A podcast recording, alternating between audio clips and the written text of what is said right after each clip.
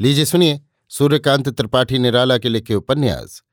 चोटी की पकड़ का भाग इक्कीस, मेरी, यानी समीर गोस्वामी की आवाज़ में। भाई नजीर, यूसुफ ने पुकारा। नजीर बैठे थे, अभी ही फुर्सत मिली थी। सोच रहे थे, कहने वाले आदमी की बात पक्की मालूम हो रही थी। घबराए भी थे, गरीब थे। यूसुफ की दोस्ती से फ़ायदा न हुआ था। कटने की ठान ली। आवाज़ पहचान कर उठे। दिल से नफरत थी, मगर मुस्कुराहट से होठ रंग लिए। थानेदार की निगाह से निगाह भी नीची रखी। अस्सलाम वालेकुम। वालेकुम अस्सलाम। भाई, तुम्हारा नाम एक जगह लिखाया है। किस जगह? तुम पुलिस से राज लेने लगे? क्या हमसे पूछा गया? ये बातचीत तो पहले हो चुकी है। इसका यह मतलब नहीं कि हम खुदा के लिए मुसलमान न रह जाएँ। इस दफे के लिए मान जाओ। आप पूरा पूरा हाल बयान कीजिए, वरना वरना? हाँ। वरना आप सरकार से बदला चुका लेंगे। नहीं, चुकवा लूँगा। तुम तो बहुत बिगड़े। बात भी कोई बनाई? बात तो बनाई। बातें बनाते हैं। अच्छा तो जो जी में आए कर लो। कहकर थानेदार साहब ने नकली ठहाका लगाया। मैं मज़ाक नहीं कर रहा। थानेदार साहब नर्म पड़े। कहा, ऐसा भी होगा कि हम तुम्हारा दिल देख रहे हों और असलियत कुछ हो ही नहीं। मुमकिन नजीर के स्वर में निवेदन न था। अच्छा तो आखिरी बात। अगर आप नहीं माने तो आज ही आपका चालान करा दूँगा।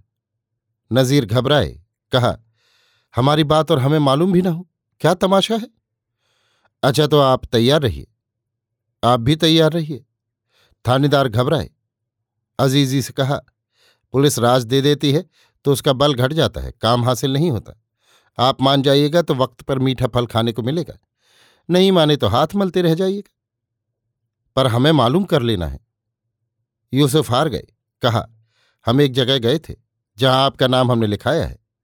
फिर न बताया। कहाँ गए थे? यूसुफ ने एक दूसरी जगह का नाम बताया। कहा, सरकारी काम था। आप ऐसा कहते हैं तो हमारी छाती दूनी हो जाती है। फिर? फिर और कुछ नहीं।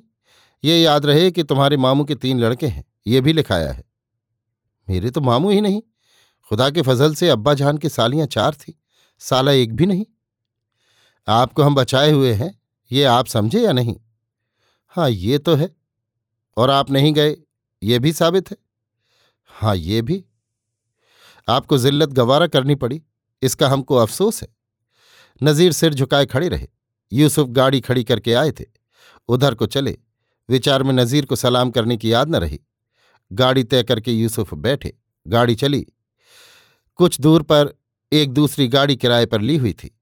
कुछ फासले से पीछे लगी वो भी चली। यूसुफ के चले जाने पर नजीर के पास वही पहला आदमी गया।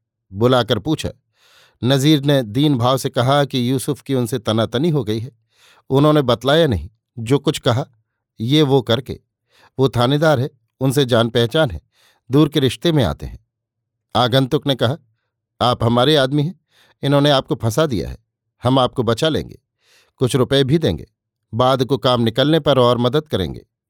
अभी आप एक चिट्ठी लिख दीजिए कि आपका ये नाम है, ये बल्दियत, इतने मामू हैं और इसके इतने लड़के, ये ये। नज़ीर ने बात पक्की है, सोचा। गरीब थे, रुपए मिल रहे थे, दावात, कलम लेकर कुल बातें सामने लिख दी। आगंतुक ने उन्हें पच्चीस रुपए दिए। नज़ीर हर तरह से उसके आदमी बन गए। यूसुफ का पूरा पूरा हाल आगंतुक को मालूम हो गया। वो कहाँ रहते हैं? उनके वालिद क्या करते हैं? आजकल क्या रुख है? किस कार्रवाई में लगे हैं? आगंतुक वहाँ से राजा की कोठी को आया। उसके साथी भी आए। उन्होंने घर का पता और बाप का नाम मालूम कर लिया था।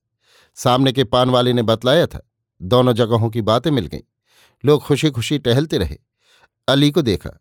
अली ने पूछताछ शुरू की। लोगों ने कहा, बर्दवान से आए हैं। अली ने पूछा, बर्दवान में स्वदेशी का आंदोलन कैसा है? कौन स्वदेशी? एक ने पूछा, यही जो सरकार के खिलाफ बमबाजी हो रही है? आप अखबार तो पढ़ते होंगे।